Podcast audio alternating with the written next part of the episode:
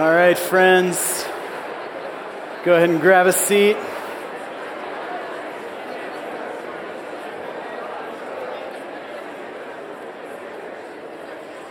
Thankful that you're all with us this morning. Thank you for giving your time to be with God's people, to worship the King. It's no small thing that you're here, and I'm grateful for it. I'm grateful to continue in our series called Image Bearers uh, this morning.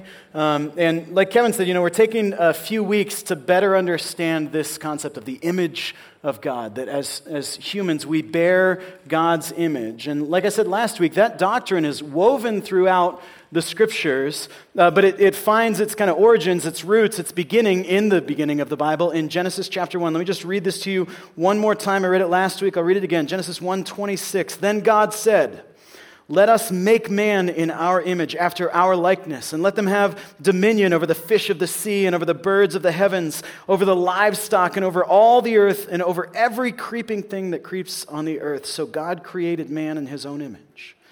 In the image of God, he created him. Male and female, he created them. All of humanity bears the image of God. We, we reflect God and we represent God to the rest of creation and to one another. And the hope for these few weeks has been to take a look at the ways that our culture is kind of pressing in on and challenging this idea in one way or another and see how the Bible directs us as the church to respond. Now, last week we talked about life and uh, the crisis of abortion in our culture. And there's a common critique of the pro life movement. Okay, it goes something like this Once the baby is born, you are no longer pro life. You don't care anymore about life. Okay, there's a charge made against people who are pro life that we're hypocrites, that, that, uh, that babies are protected in the womb, but the, the moment that they're born, that there's very few pro lifers that are actually doing the work of caring for women and children. Now, first of all, that's not actually a true allegation. If you look at the, the figures, it's very clear that people who are pro life are also on the front lines of caring for people in need. Uh, but it is a fair question and it's a fair concern right? The fact of the matter is that if we say that all humans bear the image of God, and they're all therefore worthy of dignity and protection, then our ethic about life should be comprehensive, right? That's, that's a fair concern. We should care about the dignity of all people, especially those who are most vulnerable. Now, that's exactly what we're aimed at today in the, in, the, in the concept of justice for the marginalized. Okay, we're going to look at how this doctrine of the image of God impacts the lives of those people in the world who are in the margins, who are, who, who are maybe feeling invisible. And we're going to see how gospel justice can bring greater dignity and agency and flourishing to people all around us. Okay, there's three points this morning justice and image bearers, justice and justification, and then last, justice and the gospel. Okay? First, justice and image bearers. The idea here is that the image of God matters Vulnerable? Yeah, we're back. Welcome back. I missed you guys. Um, the image of God matters most to those who are most vulnerable. Um, now, you might be curious about the title of this sermon Justice for the Marginalized. Okay, perhaps, perhaps you're thinking something like, I, I, I know that we should care for people on the margins. I, I understand that there's brokenness in the world around us, and, and God's image bearers are worthy of dignity and compassion. I get all that, but to, to many of us, that word justice feels like the wrong word, doesn't it? Maybe, maybe you're saying, like, Aaron, perhaps you should have used the word compassion or, or mercy or care okay? Now, if you're thinking that, that's a pretty normal concern. It's, it's, it's a normal feeling. Okay, that's because we have a tendency to view the word, the idea of justice, through a pretty narrow lens in our culture. But the idea of justice in the Bible is far more comprehensive than we realize. And I want to show that to you, okay? Justice, of course, is tied to the character of God. It flows from His holiness, His righteousness, and it shows that He is worthy of glory and honor and dominion and praise and all of those things. And it's also written into the core of creation. There's a longing for the wrongs to be made right. Okay, in Romans, what Paul says is that on, the, on every human heart, we have this imprint. We, we know at the core of who we are what is right and what is wrong. And part of this idea of bearing God's image is that at the core of our being, we have a longing for the wrongs to be made right. We have a deep desire for the brokenness of the world to be rectified.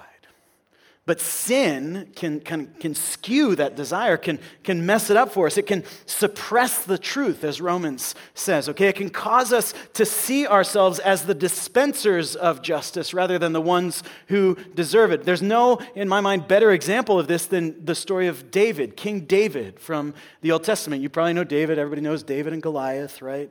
Um, but later on in David's life, as he become king, becomes king of Israel, he's in the palace as his armies are off at war, and he sees a woman, Bathsheba, bathing on the rooftop. And he, many think, using his power, his kingly authority, coerces her into being with him, even though she's a married woman. And when her husband, the righteous man Uriah, comes back to town uh, for a little bit, he has an interaction with David and he shows that he's a righteous and good man. And so, David, to cover up his sin, of adultery, sends Uriah off to the front lines of war so that he is killed. So, in, in an instant in David's life, he is guilty of both adultery and murder, amongst many other sins. And David is confronted by the prophet Nathan. And Nathan comes to David and he tells him a story. He tells him a story of a rich man and a poor man. He says, King, there's a rich man who has all that he could ever need all the flocks, all the cows and sheep and pigs and pigeons and whatever else you needed in that time, right? And there's a poor man. The poor man has one solitary lamb to his name who he loves with all his heart. And one day, uh, a friend of this rich man was coming to town, O king, and instead of killing one of his own livestock to feed as a feast for his friend, he takes from the poor man that one lamb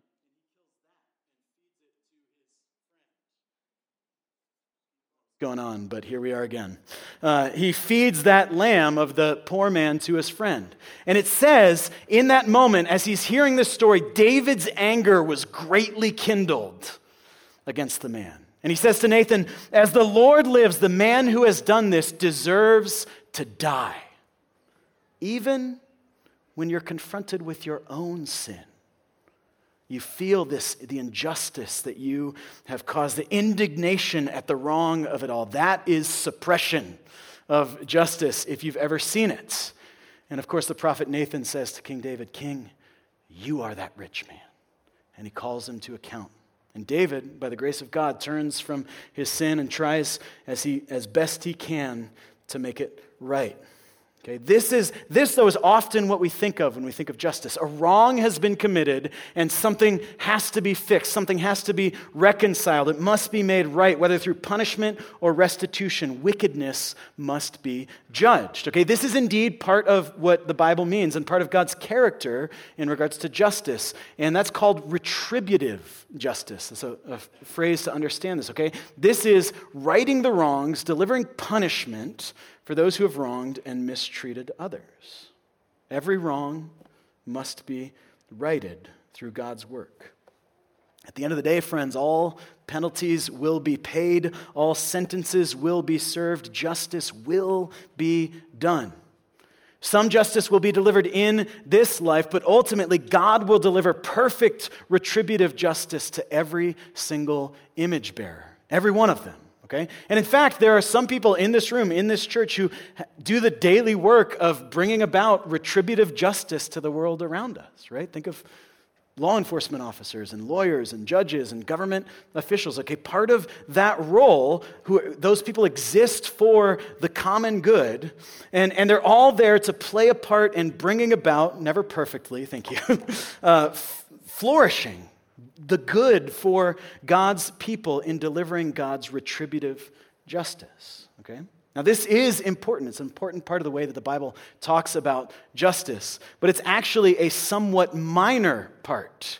One commentator I read this week said if you were to put a percentage on retributive justice and the way that God talks about justice in the Bible, it would be about 10% of the time. This is, this is coming up, okay? Uh, most of us don't deal with retributive justice very much at all, right? In fact, the call of the church is to entrust ourselves as we'll see later, to a God who judges things perfectly. We're to look forward to the day when every wrong will be righted, and we're going to, meanwhile, endure suffering with faith in God's perfect provision. But what's the other 90%, you ask? That's a good question. It's something called restorative justice. Okay? Restorative justice simply is proactive care for those that are vulnerable in the world around us. Okay? This is seeing the needs of those who are lacking around us and meeting those needs with compassion. Now, the Bible has some very specific situations in mind when it talks about restorative justice. Uh, because this sinful world leads to a place where people get pushed into the margins. There's a religious philosophy guy at Yale named Nicholas Wolterstorff, which is a great last name. Uh, and he coined the term the quartet of the vulnerable. That's what the Bible is talking about primarily when it talks about uh, restorative justice, talking about four primary groups of people. It's not, not comprehensive, but primarily the, the poor, the widow, the orphan or the fatherless, and the sojourner or the immigrant or the alien, depending on what translation of the Bible you're looking at. Okay, these groups of people are the ones that the scriptures have in mind when it talks about this kind of justice. These are the image bearers in our midst that are experiencing a need. And I want to say up front that the reasons for this need, you know, we often ask, like, okay, well, how did they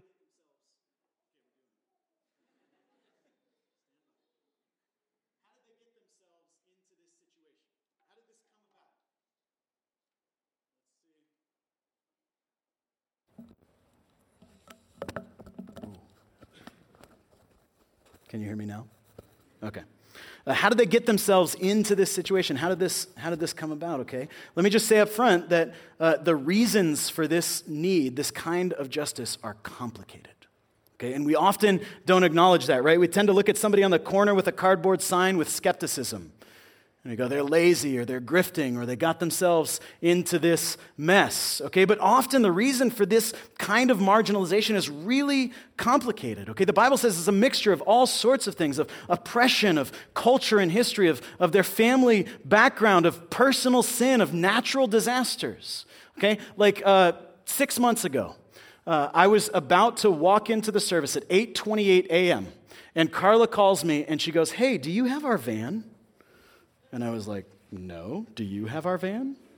Um, and uh, she goes, No, did one of your friends borrow it? Uh, as it turns out, our van was stolen. And I was like, I can't talk about this. I got to go preach. Um, and, uh, you know, we were talking later about the, the blessing it was that we had insurance. We're at a place of financial stability that we haven't been at ever in our lives before, where if this was five years ago in our life, 10 years ago in our life, like it would have been earth shattering. And so many people live their lives right there on the edge that if one small thing goes wrong, they don't have a safety net. Okay? And often we have to understand that's not their fault. Maybe part of it is, maybe all of it is. But nonetheless, the Bible calls us to be people who are engaged with restorative justice. And I just want to say this I don't know where we are, where each individual in this room is. Okay, some people in this room, as you're hearing this, you're suffering. You're on the margins. Um, you're feeling isolated. You're feeling exposed. You know, the call today might be for you to lean into the body of Christ and find compassion and care. Some of you might feel as if you have some ability, some capacity, some authority to bring about meaningful change in the lives of another. And maybe as a result of this morning, you're going to be called to courageous action. And some of us, might be in a place where we feel as if we are responsible for suffering. We have brought about marginalization as a result of our actions. And maybe we're going to be called to repentance and change. And that's the beauty of preaching, right? I don't know where you are. I don't know what, what situation you are in this morning, but I'm just going to say what God has to say through His Word, and I'm going to trust that the Spirit of God is going to work in each individual heart, which is a beautiful thing.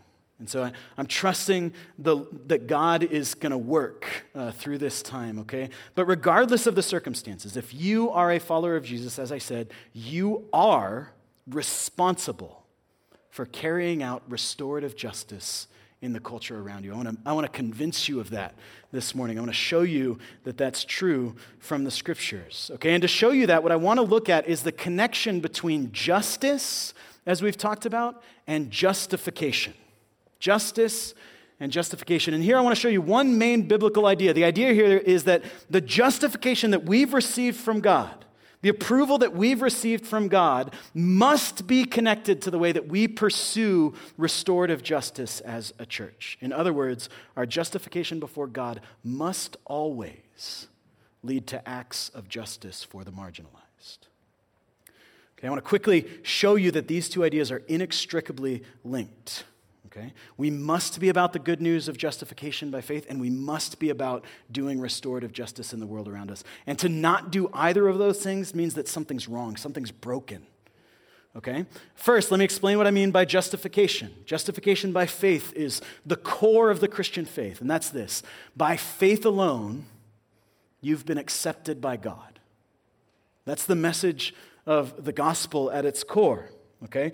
Every religion is asking, if, you know, saying, if there's a God in heaven, what do I have to do to be right? What do I have to do to be accepted and united to this God? Every religion is asking that. And every religion, except for Christianity, answers that essentially by saying, you must earn it. You must do the work. Okay, if you obey, if you live the way that you're supposed to live, if you do the right things, then and only then will God accept you. Now, the good news, the gospel, says the exact opposite of that. It says that through an act of sheer grace, because of what Jesus did for us on the cross, we are accepted by God. Amen. Good news, right? We're accepted by God through, through grace and grace alone. We've been justified, in other words, beforehand. And it's only through this radical acceptance that we will ever really live the way that we are supposed to. Okay? Christianity is shockingly different from every other religion. These are two radically different ways to approach God. We're not justified by our works, but by faith, okay? And from this justification, we don't just get forgiveness. It's not just that we don't deserve punishment anymore. That's a part of it, right? We, we no longer deserve punishment. Jesus takes all of our sins and he pays them in full, okay? So we're forgiven, but even more than an act of forgiveness, what the gospel proclaims is that we have been given righteousness. We've been given Jesus' righteousness. We're given a new standing before God, even though we don't deserve it. Our, skins, our sins are as red as scarlet, but we've been washed as white as the snow. The righteousness of Jesus is put on us. If you've ever seen Les Mis or read the, the book Les Mis, you know the story of Jean Valjean, who is a crook and he steals, remember, he steals silverware from the bishop. And one night he steals and, and then he gets caught and brought back to the door okay? And the, the, the authorities go, Jean Valjean, he's, we've caught him, he's stolen your silverware, bishop. Okay, now in that moment, he's guilty. He deserves punishment, okay? And, and the bishop could simply go, I'm not going to press charges, okay? I'm not going to press charges. That's forgiveness. Jean Valjean, you're free to go, okay? But instead, in one of the most beautiful passages in literature, he goes, you took the silverware, but you forgot the candlesticks that I wanted you to take as well. So, in that moment, imagine the authorities in that moment. Okay? All of a sudden, Valjean goes from being an enemy, a convicted, guilty criminal, not just free to go, but he is now a friend of. He's not just free to leave, he's free to enter into the presence. Imagine the, the radical way that the, the authorities' demeanor changes towards him. Okay, that's what the gospel says. You've been given Christ's righteousness. First, 2 Corinthians 5 21 says this For our sake, he, the Father, made him the Son to be sin who knew no sin, so that in him we might become the righteousness of God. It's not just escape from punishment, it's more than that. We get all of Jesus' righteousness. So when God looks at you, he sees the perfect life of the perfect Son of God when you place your faith in Him. It's beautiful news, okay? But how does that idea that we love so dearly connect to justice? I want to show you that, okay? And what happens in the church is often that people who are excited about justification aren't doing a lot of restorative justice in the world. And people that are excited about restorative justice aren't talking a lot about the gospel, aren't talking a lot about justification okay? To, to put those two things at odds with one another, to forget one of those things, is a huge mistake. Let me show you how, okay? The simple point is this doing justice is the sign that you have been really justified. In other words, if, you, if you're saved by God through grace alone, you will care about the vulnerable. You will care about the marginalized. If you look at the vulnerable in the world and you're not moved to action, to care and compassion, then something is wrong in your relationship with God. And, and this is all the way through the Bible. I'm going to take you on a quick journey from beginning to end, okay? We'll, I'm not going to hit every book, okay? But it's all over the place. Let me just hit some, some highlights, okay? Deuteronomy 10. In Deuteronomy 10, the people of God are getting the law from God. And he's, he's telling them how they should live their lives. And he says, when a sojourner, an immigrant comes into your midst, an outsider, don't treat them with scorn, don't abuse them, but love them. And he says right there in verse 19, Love the sojourner, therefore, for you were sojourners in the land of Egypt. Okay, he's saying if you don't show love to the outsider, you are forgetting the salvation that you've received. If you abuse the immigrant, you are dis- discounting the grace that you've been given by God okay? It's like this all the way through the prophets. All of the prophets are talking about two main things idolatry and justice. Those are the two main things you hear in the prophets. And when they talk about justice, they are constantly connecting the, the, justice that we're called to as the people of God to the salvation that we've received. Isaiah 58. Is this not the fast that I choose? To loose the bonds of wickedness, to undo the straps of the yoke, to let the oppressed go free, and to break every yoke? Is it not to share your bread with the hungry, to bring the homeless poor into your house when you see the naked, to cover him, and to not hide yourself from your own flesh? This, this concept of fasting. It's a way that the people of God would, would humble themselves before God, demonstrate a discipline by which they want to demonstrate dependence on God. And what God sees is the people of Israel doing this, acting, acting out this religious practice of depriving themselves of food. They're bowing before Him, they're, they're hungry, they're putting on sackcloth and ashes, okay? But they're not caring for the vulnerable. And what Isaiah is saying right here is that when you act contrite, but you don't care for the marginalized, there's a disconnect. It's not about following the rules, not about doing what God tells you to do. He's saying there's something broken with your heart. There's something wrong. Micah 6, verse 7. Will the Lord be pleased with thousands of, of rams, with 10,000 rivers of oil? Shall I give my firstborn for my transgression, the fruit of my body for the sin of my soul? Micah's going, you can, you can give it all. You can sacrifice everything you have to God. Okay, you can pour out sacrifice 10,000 rivers of oil, a 1,000 rams, my very firstborn for God. And Micah says, It will do nothing for you if your heart is not right. He has told you, oh man, you've heard this verse, what is good. And what does the Lord require of you but to do justice and to love kindness and to walk humbly with your God. If you're not doing justice, then all of this religious effort is just a false veneer of reverence. It shows that you don't really mean it. That's what the whole Old Testament is saying. You say, okay, well, that's the Old Testament. Does the New Testament change the message? Spoiler alert, it does not. Jesus was very clear about this. Especially in the way that he spoke to the Pharisees, the, the religious leaders. Okay, he would light them up for their self righteousness. They loved to follow the rules of God, and they thought that they were showing honor to doing so. But in the final week of his life, Jesus is in the temple and he delivers to them the woes, okay, these judgments on the Pharisees in Matthew 23. He says this Woe to you, scribes and Pharisees, hypocrites! You tithe mint and dill and cumin. You've neglected the weightier matters of the law justice and mercy and faithfulness. These you ought to have done without neglecting the others. You blind guides, straining out a gnat and swallowing a camel. Woe to you, scribes and Pharisees, hypocrites! For you clean the outside of the cup and the plate, but inside they are full of greed and self indulgence. You, you blind Pharisee, first clean the inside of the cup and the plate, that the outside may also be cleaned. You see what he's saying? It's not about the fact they've followed the rules. It's not about the fact that they've broken the rules. It's that something is broken on the inside. Something is wrong with their hearts, with their relationship with God. He says the fact that you don't do acts of justice and mercy is an indication that your heart is full of greed and self indulgence rather than joy in your salvation. And there's probably not a better place in the New Testament that makes this more explicit than the book of James. Okay, now, people struggle with James because it seems like James is at odds with what the rest of the New Testament is teaching. It seems to be at odds with that idea of justification by grace alone through faith, okay? Many people have a hard time because it seems like he's saying something different, okay?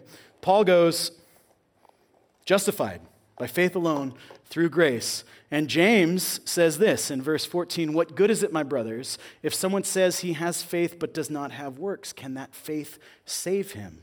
Jump down to verse 17. So also faith by itself, if it does not have works, is dead.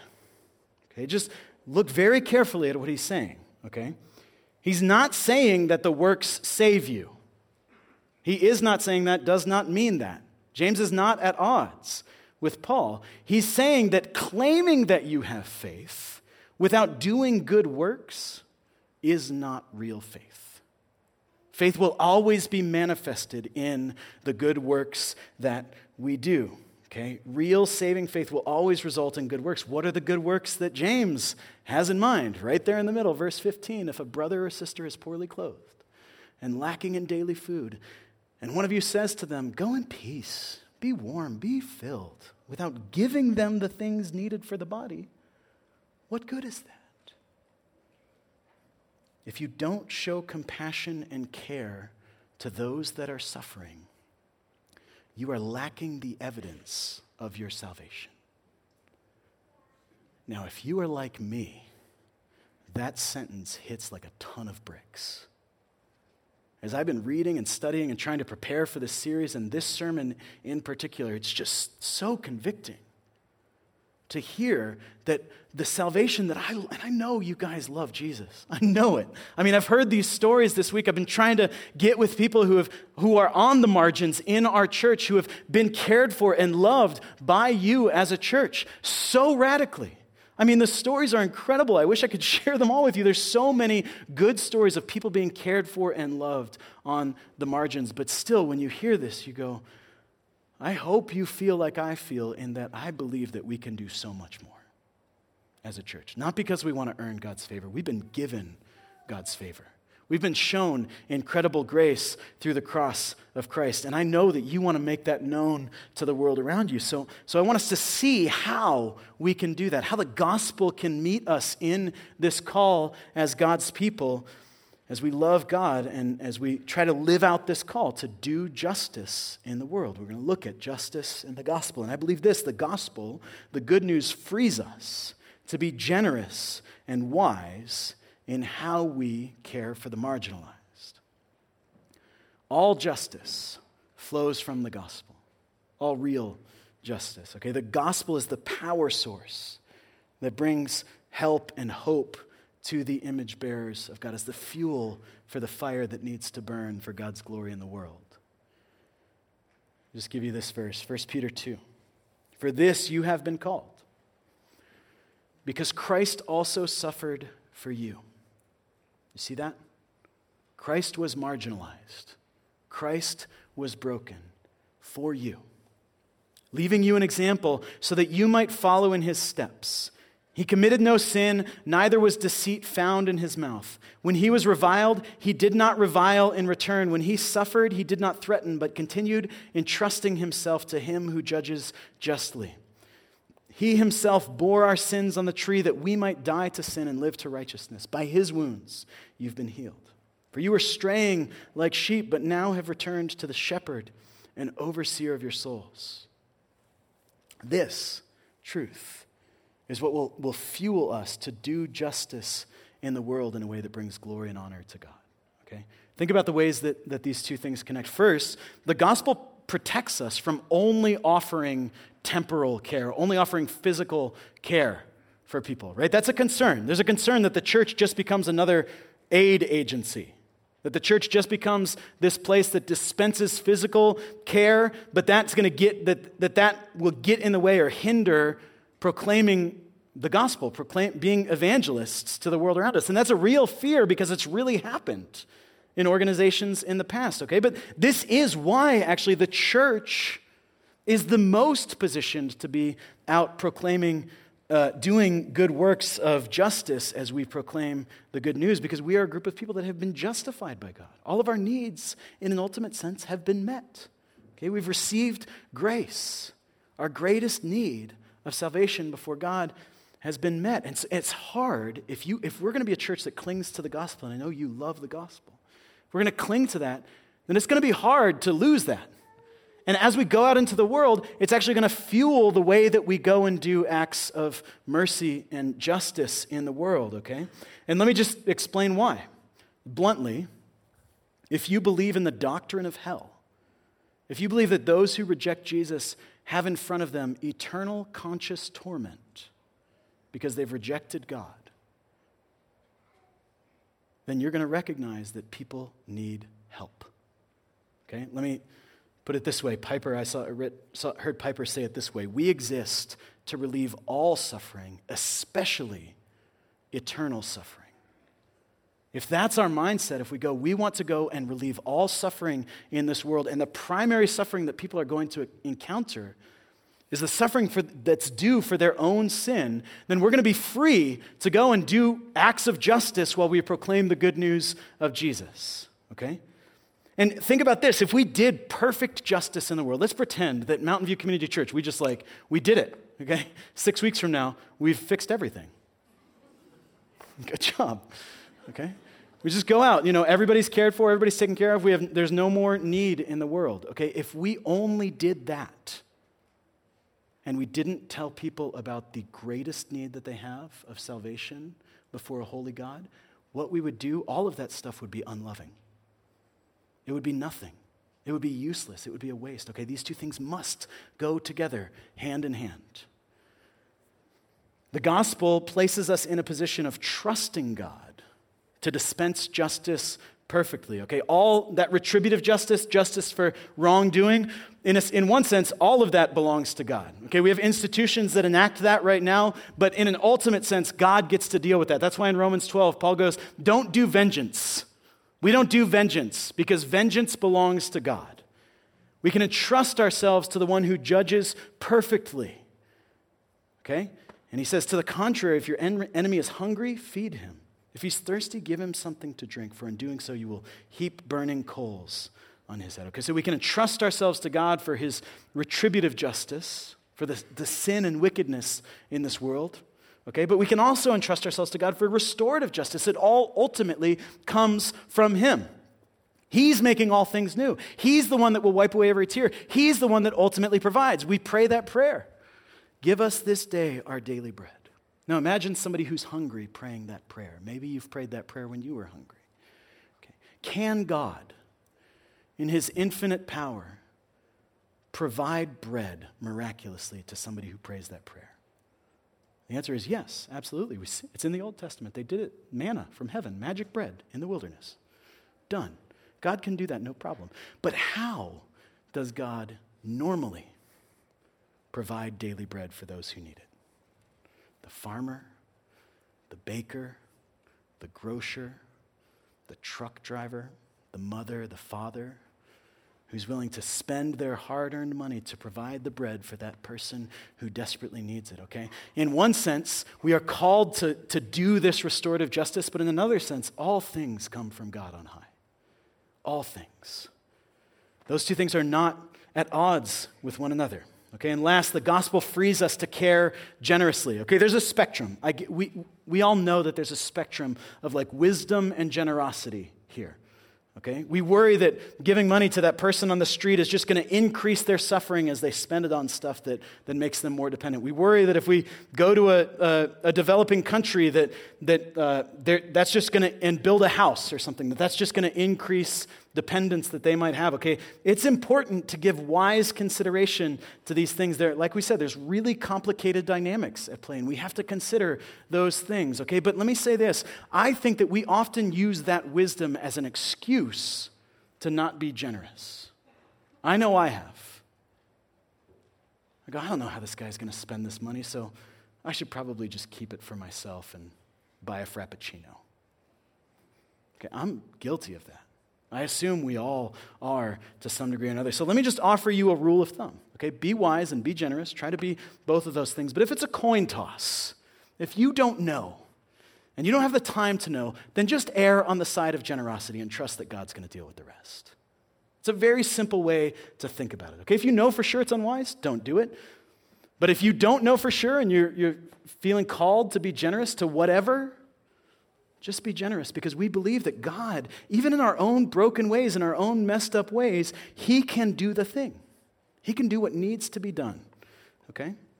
That's a practical way for us to entrust ourselves to a God who dispenses perfect justice. Okay, there are so many things you can do.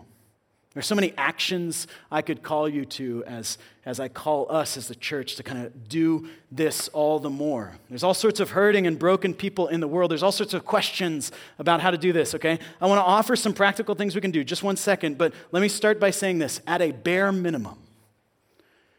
There is no reason that every person in this room cannot do this. At a bare minimum, notice the people that are in the margins. Consider that they too bear God's image and show them compassion and care. There's all sorts of people in our society that feel invisible the poor, the widow, the orphan, the fatherless, the sojourner, okay? But there's far more than that, even. The elderly, the disabled, people of another skin color, people of another sex or gender. Like there's all sorts of ways that, that people can feel marginalized. And there's plenty of space to bring restorative justice. And sometimes that's just, just noticing. Okay, so start there. But then there are real tangible ways that I want to encourage us as a church, okay? We have partnerships in the city of Fort Collins. We've intentionally said that the way that we're going to do this kind of ministry is not by recreating the wheel and, and creating an internal organization within Mountain View that does this stuff, but we are going to intentionally partner with organizations that love the Lord and are doing this work well in our city and in our state and in our country and around the world. Okay, so instead of recreating a soup kitchen here, we're going to partner with people that are caring for those that, ha- that, have, that are experiencing hunger. And we're going we're to come alongside and support them because they're doing it well. Okay, there's two places I want to point you to. Number one is Serve 6.8. Serve 6.8 is an organization in Fort Collins that is focused on providing resources and mobilizing people to care for the needs of the marginalized in northern Colorado. There are so many ways I was talking to them before. There are so every single they could put every single one of us to work. Okay, there's tons of needs. And and at any age, there's ways for you to serve. Okay, there's stuff you can do there to, to proclaim Christ through common, the common good of, of care and justice to the world around us. Okay, uh, the other one is Fort Collins Rescue Mission. Fort Collins Rescue Mission has been in northern Colorado for a number of years, providing resources for people who are experiencing homelessness and addiction. They have two shelters in Fort Collins where you can go and serve meals. You can sign up to volunteer and go serve meals. Very simple way to, to support. Um, you can they have Harvest Farm, which is a, a, facility for men experiencing addiction and homelessness, and, and they're receiving treatment and care and, and development so that they can step back into the world in a way that's healthy. Um, so you can, if you're equipped to do so, you can serve as a mentor there. There's all sorts of ways that you can connect and support them. Of course, both of these organizations would joyfully take your money too. And that's a great use of it. We, you know, we've, we've talked to these people. We know that they're doing work for the common good of our city, and we want to get behind that. So go talk to them out, out in the uh, commons after this. Talk to either of those or both of them. Consider giving your time, your energy, your money to these organizations. Okay, Nepal sponsorships that Kevin was talking about. So simple. We know for sure that that money is going to children in need that are connected to a, a Crossway Network church. There's no reason that a church this size couldn't care for every single one of those kids, no problem. Okay? So talk about the Nepal sponsorships out there. Okay, there's so many other things you could do. The Lord might be calling you to do any number of things. And I just want to encourage you to take that one meaningful step, whatever it is. If you need to have a conversation with me uh, or somebody at our Connect table, we'd love to help answer questions if we can. Um, talk to your life group. Think about ways that you might serve together. There's all sorts of things that we can do as we bring justice into this world. The gospel is big. It's big in our lives, and we want to make it big in the world. And the means by which we're going to do that is by proclaiming the good news to a world and, and bringing restorative justice to the world as well. So I'm excited for what the Lord's going to do. Let's pray together. Father, we thank you and praise you for your kindness to us. We thank you and praise you for the gospel. Would you be glorified in our midst? Would you use us for the good of the world around us, Lord? I pray that people would look at Mountain View Community Church as a means of grace by which those who are on the margins are brought into, primarily brought into the kingdom of God and brought into salvation and, and unity with God through Jesus, Lord. But would we be a people who are just generously pouring out for the good of others, Lord? We want, we want to proclaim the love that you've given us through these simple means, Lord. So use us for your glory and for our joy, we ask in Jesus' name.